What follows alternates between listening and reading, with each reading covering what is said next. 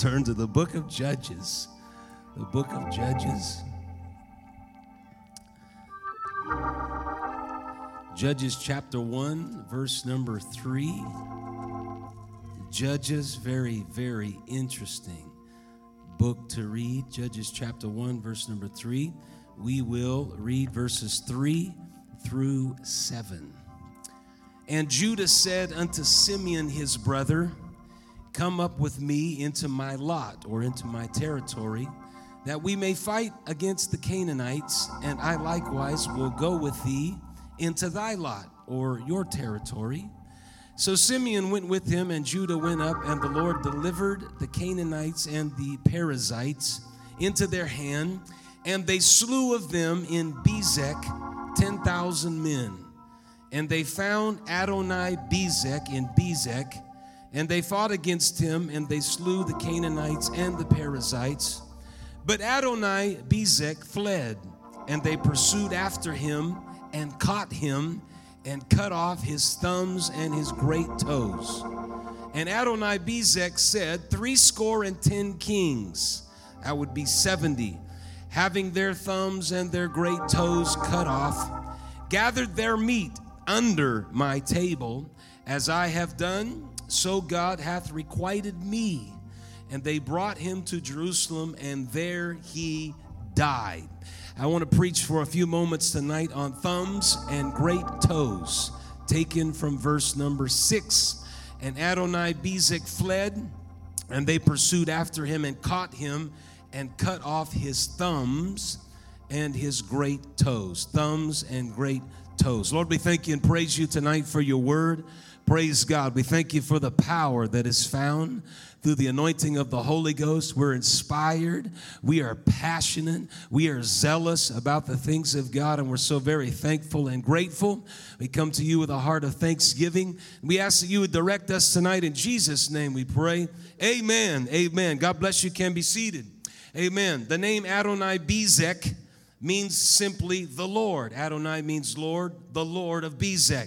He was a chieftain, warlord. He had been elevated to a position of authority and was the Lord warlord of the combined forces of the Canaanites and the Perizzites. It is obvious in the self titled Lord of Bezek that this was a man that was very cruel. He was a cunning man, one who took pleasure in humiliating and mutilating his enemies. He boasted of the fact that during his reign he had conquered 70 other kings, chieftains, and rather than ending their lives or imprisoning them, he had delighted in humiliating them. I just want to say here at the outset the enemy loves to humiliate and to mutilate, but God wants to bring healing and strength and encouragement and wants to lift up. Praise God. And somebody said, Amen. The world's interested in tearing you down, but God's interested in building you up. There are people close to you that are manipulating, trying to tear you down, but God wants to build you up. There are those that are deceptive that speak evil things around your back that want to tear you down, but God's interested in elevating you to a position that you are called a son and a daughter in the kingdom of God. I'm thankful to be in the kingdom. I don't want anything to do with the world, but I'm thankful for the power of God. Praise God. His interest was in humiliation.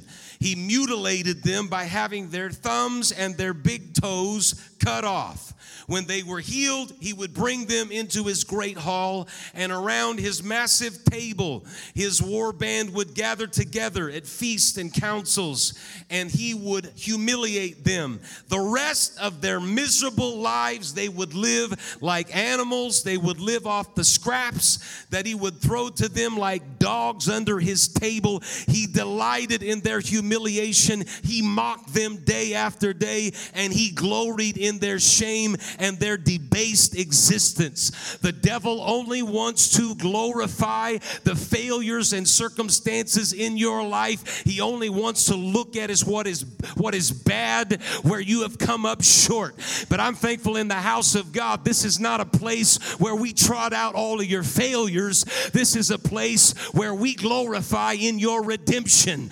The enemy may have taken you captive, but God is a God that is able to redeem you from the hand of the enemy. Oh, I'm going to preach tonight. You may have come just to sit on a pew with your head down, but God is in the business of redemption and saving people from their circumstances. He has no interest in humiliating you or mutilating you, but He has an interest in elevating you. God. I don't know where you are spiritually, but if you want to fight tonight, let's fight. If you want to sit on a pew and you want to judge everybody, you go right ahead. You'll ride that sled right to hell. God's not interested in pile driving people into the ground, He's interested in building people up. You ought to be excited about that because you have no business being in here either. But God had mercy on you. Thank you, brother. Thank you, brother. Thank you, brother.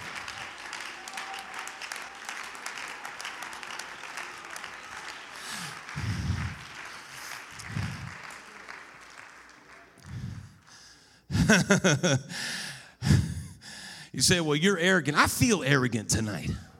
I really do. Praise God. I don't know what, what, what maybe the problem is on your pew, but I'm angry at the devil and angry at sin, angry at difficulties, angry at the fact that he tries to bring out every insecurity, tries to bring up every feeling of not feeling worthy, and tries to run us to the end and tries to run us to the end of our rope. Praise God. I've come to preach tonight that God's not interested in that. If that's what you're interested in, don't let the the door hits you on the way out. We don't want people in here that's going to judge everybody. We want people in here that's going to rise up with authority and say, We're going to pray.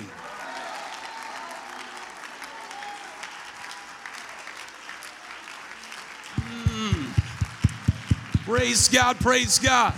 Yeah, I'm coming after you. I'm purposely digging around your tree. If you want to sit there and scowl at me when I'm preaching this, you need to pray through, brother. You need to pray through, sister, because God is in the business of saving people from their difficulties and their failures.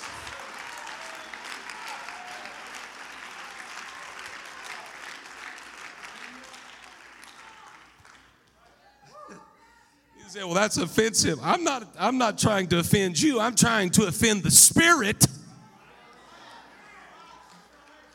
I'm trying to offend the spirit that can't eke out a praise or a worship because God has redeemed somebody from the hand of hell.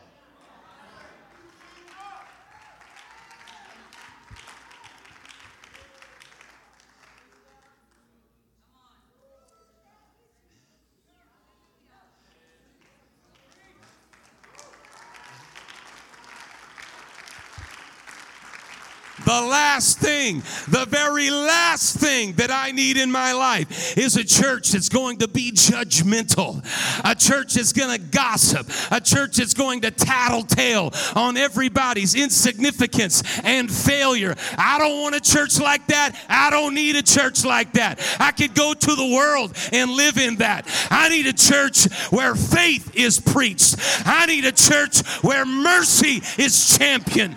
I need a church where long suffering is found.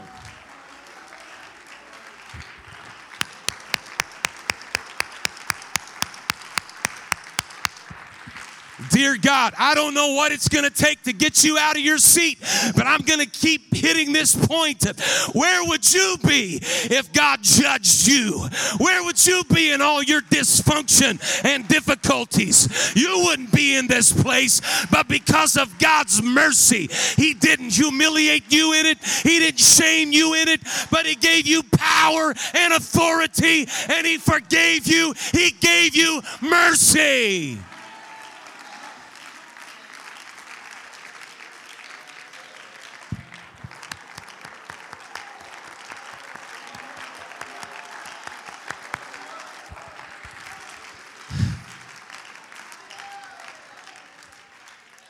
Well, well, well, well. It's just pastor.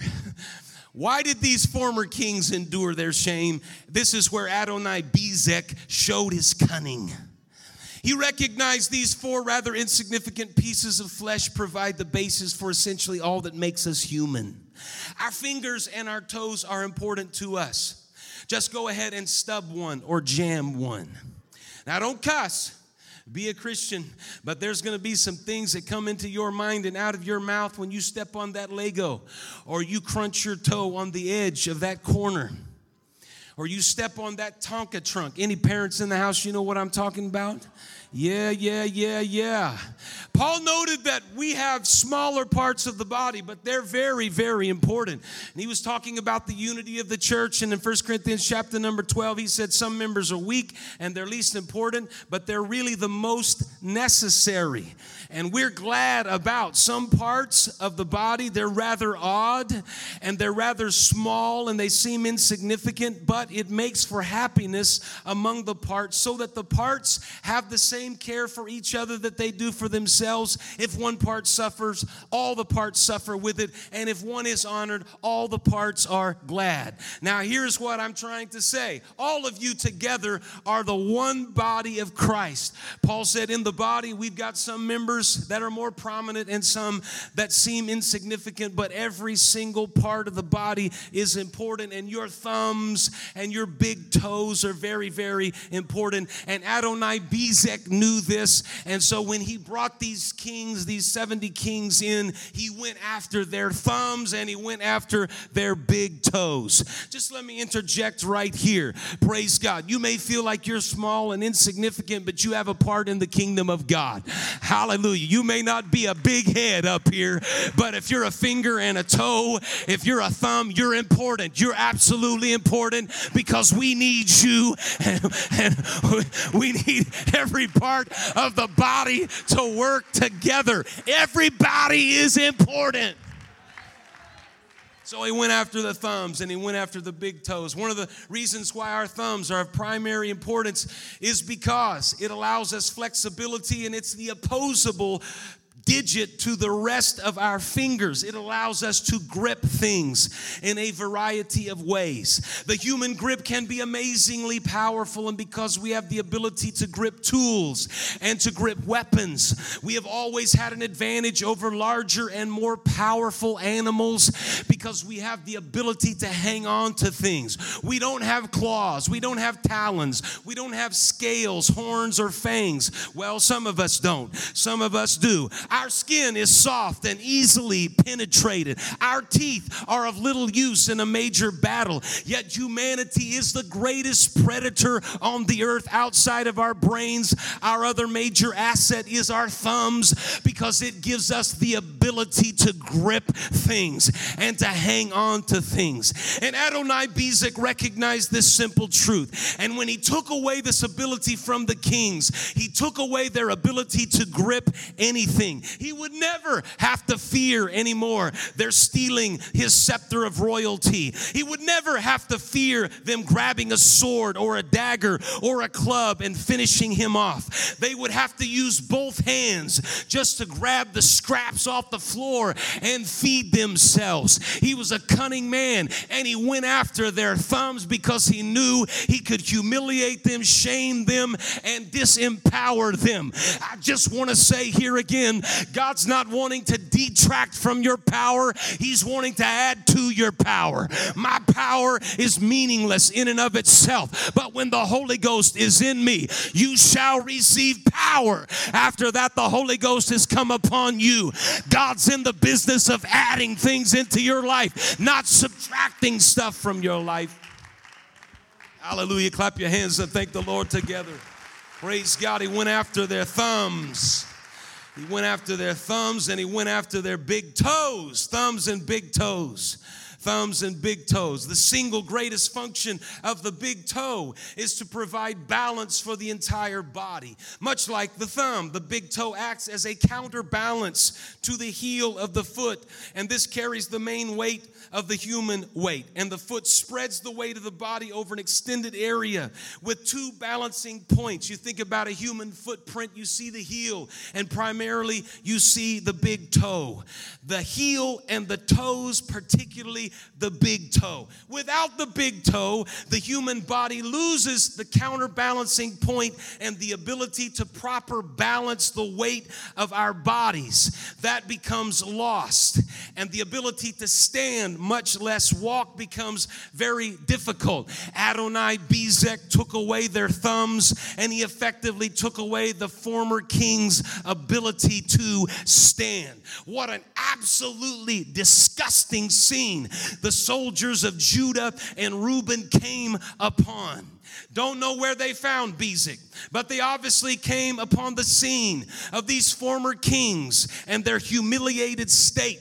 And so when they caught Bezek, they did the very same thing to Bezek that he had done to the 70 other kings. It was definitely appropriate that they dealt with him in the same fashion as he had done to others. They cut off his thumbs and his big toes. He lived out his days in the same debased state as the 70 kings that he had before destroyed. I want you to know something. This seems like a weird story. And if you read the book of Judges, you talk about amazing and weird and fascinating. This story comes right out of the first chapter. This is another example and type of Satan's methods. He is interested in humiliating you, he is interested in shaming you, he is interested in mutilating you. This is one of the reasons why I've stepped into this pulpit not angry at anybody, but angry at sin. I am so angry. I am so done with sin because it is nothing but a lie. The things in your life that were done to you, maybe by your own doing and maybe by others that did it to you. Sin has a nasty, nasty, bitter taste that destroys, kills, robs, and destroys. And I've come tonight to tell you, thank God there is a church that recognizes whatever the enemy has done to try to kill you and assassinate you. There is a God that wants to save you.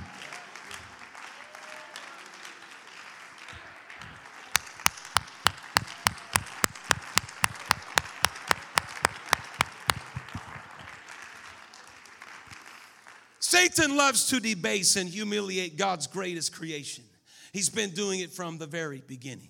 John chapter 10 and verse number 7 Jesus said unto them, Verily, verily, I say unto you, I am the door of the sheep. All that ever came before me are thieves and robbers, but the sheep did not hear them. I am the door. By me, if any man enter in, he shall be saved and shall go in and out and find pasture. The thief cometh not, but for to steal. Everyone say, steal for to kill. Everyone say kill. And to destroy. Everyone say destroy. I am come that they might have life and that they might have it more abundantly. I suspect that the enemy of your soul is very similar to Adonai Bezek. He loves to destroy. He loves to debase. He loves to humiliate. His hatred of the people of God stems from the fact that they are God's beloved creation and God made us in His own image. Look at your neighbor and say, I'm looking at a little bit of God.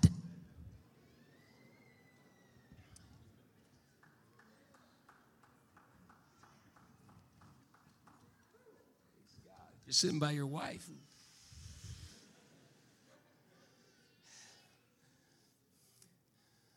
He likes nothing more than to devastate the kingly image of a man or a woman and make him into an animal. He wants to steal away everything positive about humanity and debase him as much as possible. He wants to line you up at his table and laugh at you and make a comedy out of you. It is absolutely amazing how noble humans can be, and yet just as amazing and appalling at how cruel and debauched we can become. Pick up a newspaper and read the newspaper, and you will see humanity acting at its very, very worst. Like Adonai Bezek, there are two major places in the spiritual man where he loves to attack He loves to attack the thumbs and the big toes. He loves to take away humans' ability to get a grip on anything. One feature that is common among those most entrenched is sin, is their inability to get a grip on both reality and morality. He wants to take away your grip, remove it from your grasp. We live in a world in which people don't have much of a grip on anything. They've lost their ability to grasp and hang on to things that are of value. And the things of value slip right through. Thank God in the house of God, we got a hold of some things that are a treasure and are valuable to us. Do you value peace that passes understanding? I'm going to hang on to that.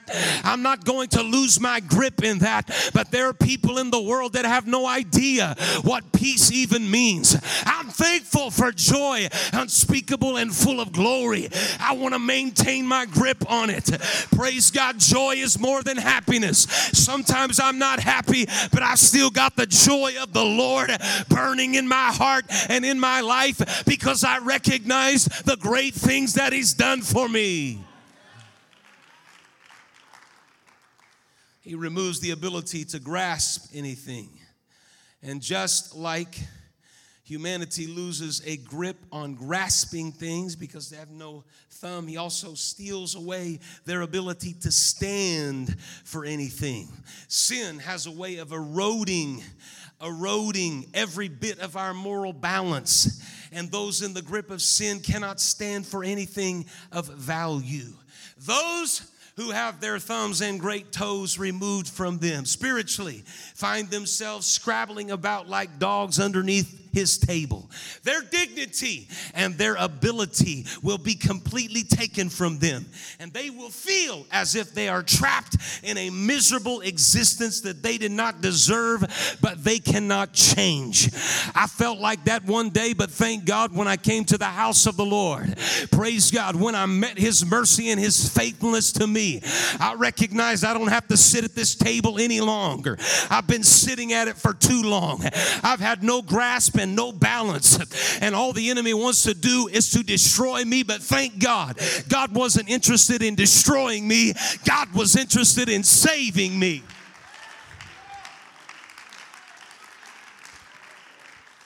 Praise God. I want to say this though. Ultimately, the devil's going to, he's going to share in the same fate. Yeah, he is. Satan will not be the Lord of the lake of fire, but he'll simply be another one tormented that are there. He will share the same fate as those that he has destroyed. Just like Adonai Bezek, he will be brought as low as those that he humiliated. While there is a certain satisfaction that comes with this understanding, it won't undo what has been done to so many. I'm sure that the kings that he had butchered had some small satisfaction in seeing Adonai Bezek get what was coming to him. But it didn't give them back their thumbs, it didn't give them back their big toes, it didn't give them back their dignity and their humanity. And the fact that Satan will spend eternity in the lake of fire will not undo the eternity of all those that he has deceived and he has debased either. There should be a righteous indignation that makes you want to punch the devil with praise and worship. There should be something burning on the inside of you with the determination that God can right the things that the devil has wronged in the lives of individuals.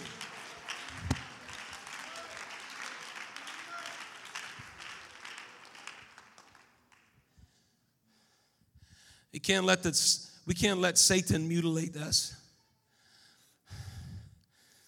The Bible says that we should lay hold on some things or we should grip some things. First Timothy chapter 6 and verse number 7 says, We brought nothing into this world, and it's certain that we can carry nothing out. He said, O man of God, flee these things and follow after righteousness, godliness, faith, love, patience, meekness. Fight the good of fight of faith and lay hold on eternal life. Lay hold on some things, Timothy. Praise God. Lay hold on righteousness. Lay hold on godliness. Lay hold on faith. Lay hold on love. Lay hold on patience and meekness. And fight the good fight of faith. And you lay hold and keep a grasp on eternal life. Hebrews chapter 6 and verse number 18 says that by two immutable things in which it was impossible for God to lie, we might have a strong consolation who have fled for refuge to lay hold upon the hope that is set before us. Which hope we have as an anchor of the soul, both sure and steadfast, which entereth into that within the veil, whither the forerunner is for us entered, even Jesus, made an high priest forever. Lay hold upon the hope that is set before us. One of the things I've got to grasp is hope hope that maketh not ashamed, hope that tomorrow is a better day. Praise God. You may be in the house of God tonight, and, and today wasn't a good day, and yesterday was even a worse day, and the day before that was a terrible day. I'm preaching to you hope. Lay hold on hope and say, Tomorrow is going to be better, and the next week is going to be better. Three, day, three weeks down the road, three months down the road, a year down the road is going to be better. I'm not losing my grasp and my hold on the hope that God brings to me. We live in a hopeless world. I don't care what your situation is here tonight. There's hope tomorrow because Jesus is in the midst of it. God's the author of our faith, and He's not an author of confusion. Hang on, hang on to hope.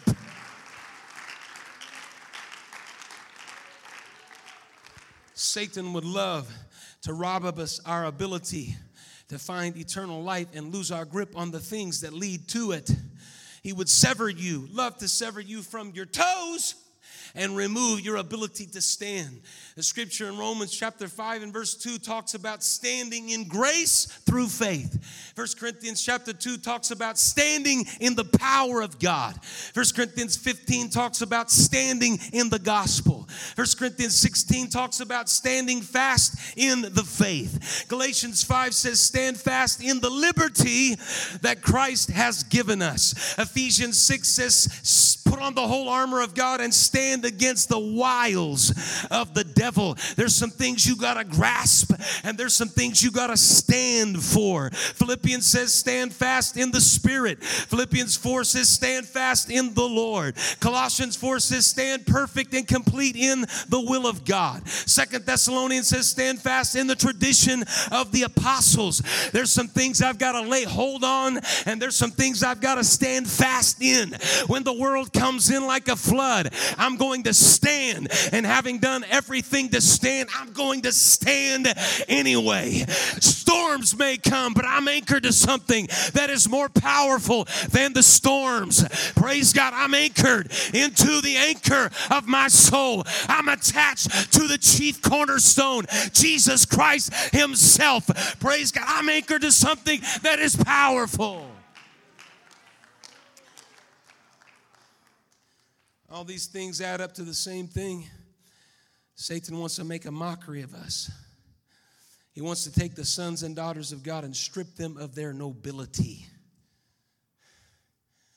Praise God. You need to put some things on, not take things off. The devil wants to strip you of everything, but God wants to put a royal robe around you and say, You're royalty.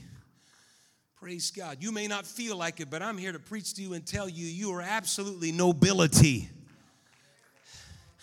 Praise God. Be careful what runs through your head and what runs through your mind because the enemy can play tricks on you and he can he can bring about a, a circus hall of mirrors to try to scare you and monsters coming at you from every angle.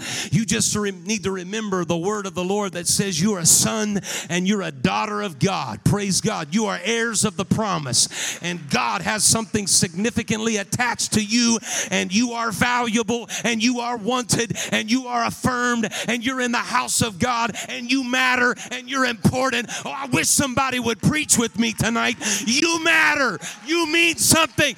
Don't let the enemy come in and bring confusion and dysfunction.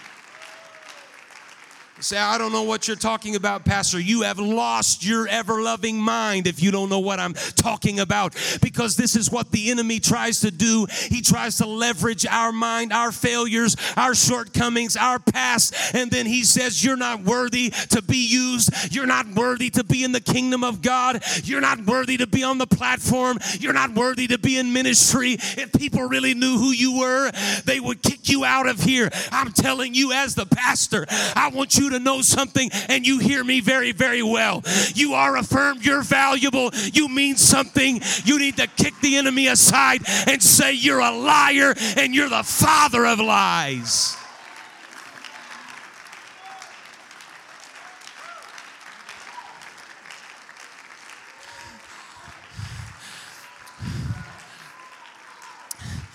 Say, Pastor, I don't know why you're all agitated. I'll tell you why I'm agitated. I'm mad at the devil because he loves to destroy, he loves to steal, and he loves to humiliate. I'm preaching tonight. There is a God that's interested in more than that. He wants to elevate you in the kingdom, he wants to bring peace to you, he wants to put you at a different table, not to humiliate you, but give you the opportunity to lay hold on some things and to be balanced and stand for some things. You don't feel what's resonating in my spirit you're not connected nor sensitive to the plight of so many that come into the house of God. And they are so mixed up, turned around, upside down, they don't even know which end is up. And they're still dealing with the ramifications of stuff that happened a long time ago. I want them to know that I am an ally with them. I am standing absolutely in solidarity with them. This is not a pastor that's going to trot it out and shout it to the hilltops, but this is a pastor that's going to pray for you, that's going going to get on board with you, that's going to face hell with you and say, you know what, a few days later, just, just keep hanging in there. A few days later, you're going to have a testimony. And the testimony is, I should have not been here, but thanks be to God that I'm still in the house of God. And God's anointing is working in my life.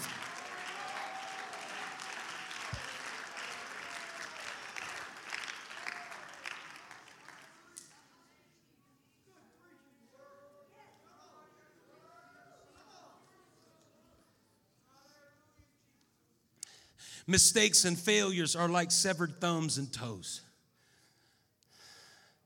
Judas lost his grip and his ability to stand. Saul gave up the kingdom because he couldn't stand. I'm trying to encourage someone who feels the shame and desires dignity to be brought back into the picture. We need to fight like one of David's mighty men. In 2 Samuel chapter 23 and verse number 9, there was one by the name of Eliezer, the son of Dodo the Ahohite, one of the three mighty men with David when he defied the Philistines that were gathered together and the men of Israel were gone away. He arose and he smote the Philistines until his hand was weary and his hand clave unto the sword.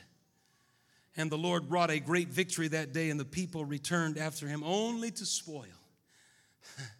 What are you hanging on to? What I'm hanging on to is a sword. What kind of sword? The sword of the word that is powerful. Praise God. The sword that doesn't destroy people, but the sword that uses the word to destroy every attack and angle that the enemy tries to bring against me. His hand clave to the sword. Or how about Shammah, which was the son of Agee the Hararite? The Philistines were gathered together into a troop, and there was a piece of ground full of lentils, and the people fled from the Philistines. But he stood in the midst of the ground, and he defended it and slew the Philistines, and the Lord brought a great victory. One of David's mighty men, his hand clave to the sword. One stood in a lentil patch and said, I'm going to stand here. I'm not going to allow this to come into the hands of the enemy. Praise God, because I've got a grasp and I've got a balance. Praise God. Man, hang on to some things. Some things are worth hanging on to. Holiness is worth hanging on to.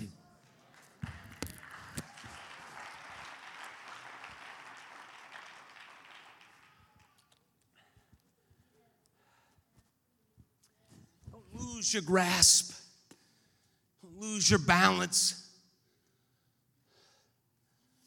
And yet some do. In conclusion, tonight's musicians come.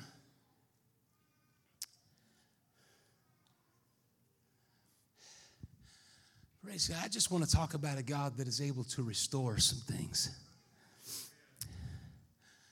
The enemy may have cut off thumbs and great toes, but God knows how to restore some things in your life.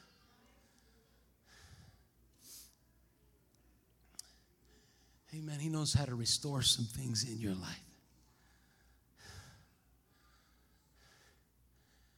And I get a witness in this place here tonight. God restored some things in my life. He brought healing to my life. I'm fascinated with the story in Matthew chapter 12, verse number 10. Jesus in his ministry, I think it encapsulates an Old Testament type and shadow. It encapsulates in Jesus' ministry the difference between what Jesus does and what Adoni-Bezek does. Chapter 12 and verse number 10 says, There was a man which had his hand withered. And they asked him, saying, Is it lawful to heal on the Sabbath days? That they might accuse him. And he said unto them, What man shall there be among you that shall have one sheep, and if it fall into a pit on the Sabbath day, Will he not lay hold on it and lift it out?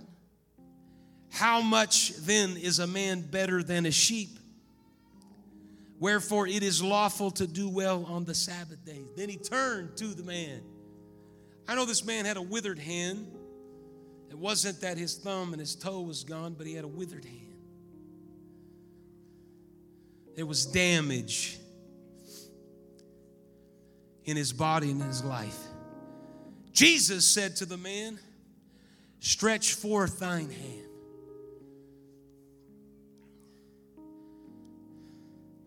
What is so fascinating to me about this passage of scripture is the man has a decision to make. He has a good hand and he has a withered hand. We tend to always want to present the good side of who we are like resume writing. Only the good points and the highlights. We glory over the sorry details. Nobody wants to write that. Seldom do we present the withered parts of our life because that would be losing face. And so we smile and we keep the withered, or shall we say, the deformed hand under cover. We're too frightened to reveal the deformities in our life for the sake of perception. And yet Jesus says, hey, stretch forth your hand. The enemy of our soul would cut our thumbs and our toes off to disable us. But God says, stretch forth whatever is a failure and whatever is a difficulty.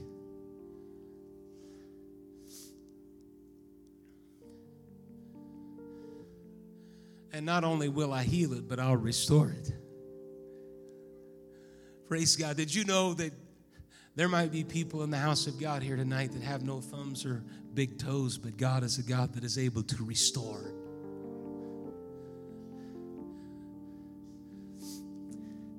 He's able to completely restore. The man stretched it forth, and it was restored whole like as the other. Praise God. I feel there's a healer in the house to restore to those who have lost their ability to grasp and stand.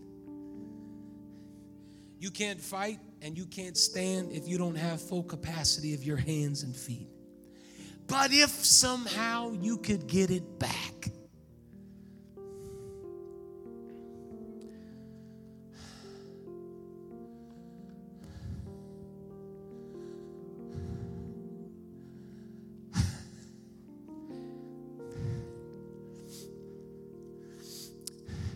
There is no way you can go back and fix some things. It's in the past. You, you can't go back and right some of those things. But God knows how to restore to those areas in your life that is so damaged. to where you can stand in the house of God with uplifted hands and say, If it had not been for the Lord,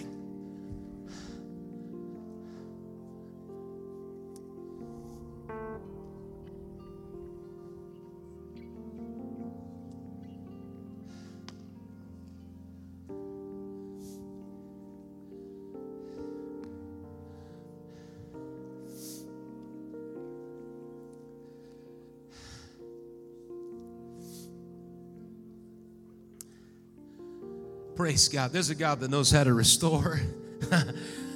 he knows how to put the thumbs back so that you grasp some things. He knows how to put the toes back so that you have balance. Amen. He's in the house of God tonight to reach out and respond to you.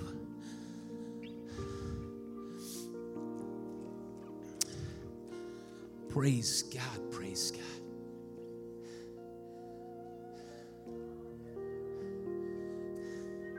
Your temptation is not your identity. The things in your past that crop up every now and then, they don't dictate to you who you are.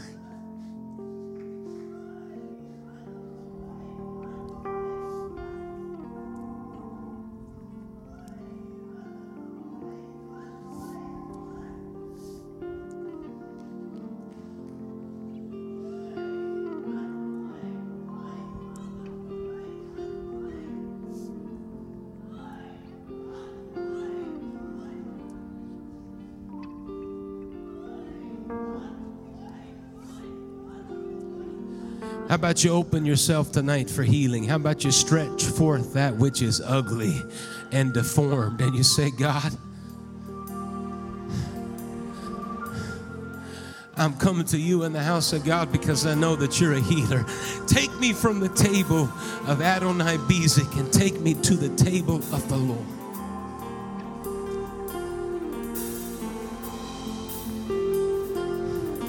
Yeah, I'm preaching to you. I came for you tonight. You need to step out of the pew where you are. You need to walk to this front with confidence and say, I'm not going to let the enemy control me, dominate, dictate, define me. No, no, no, no. I'm in the house of God and I feel the presence of God and the anointing of God, and I know that there is a healer. There is a great physician that is able to do above and beyond what anybody could even think or ask. Not only does he just touch my body, but he completely renews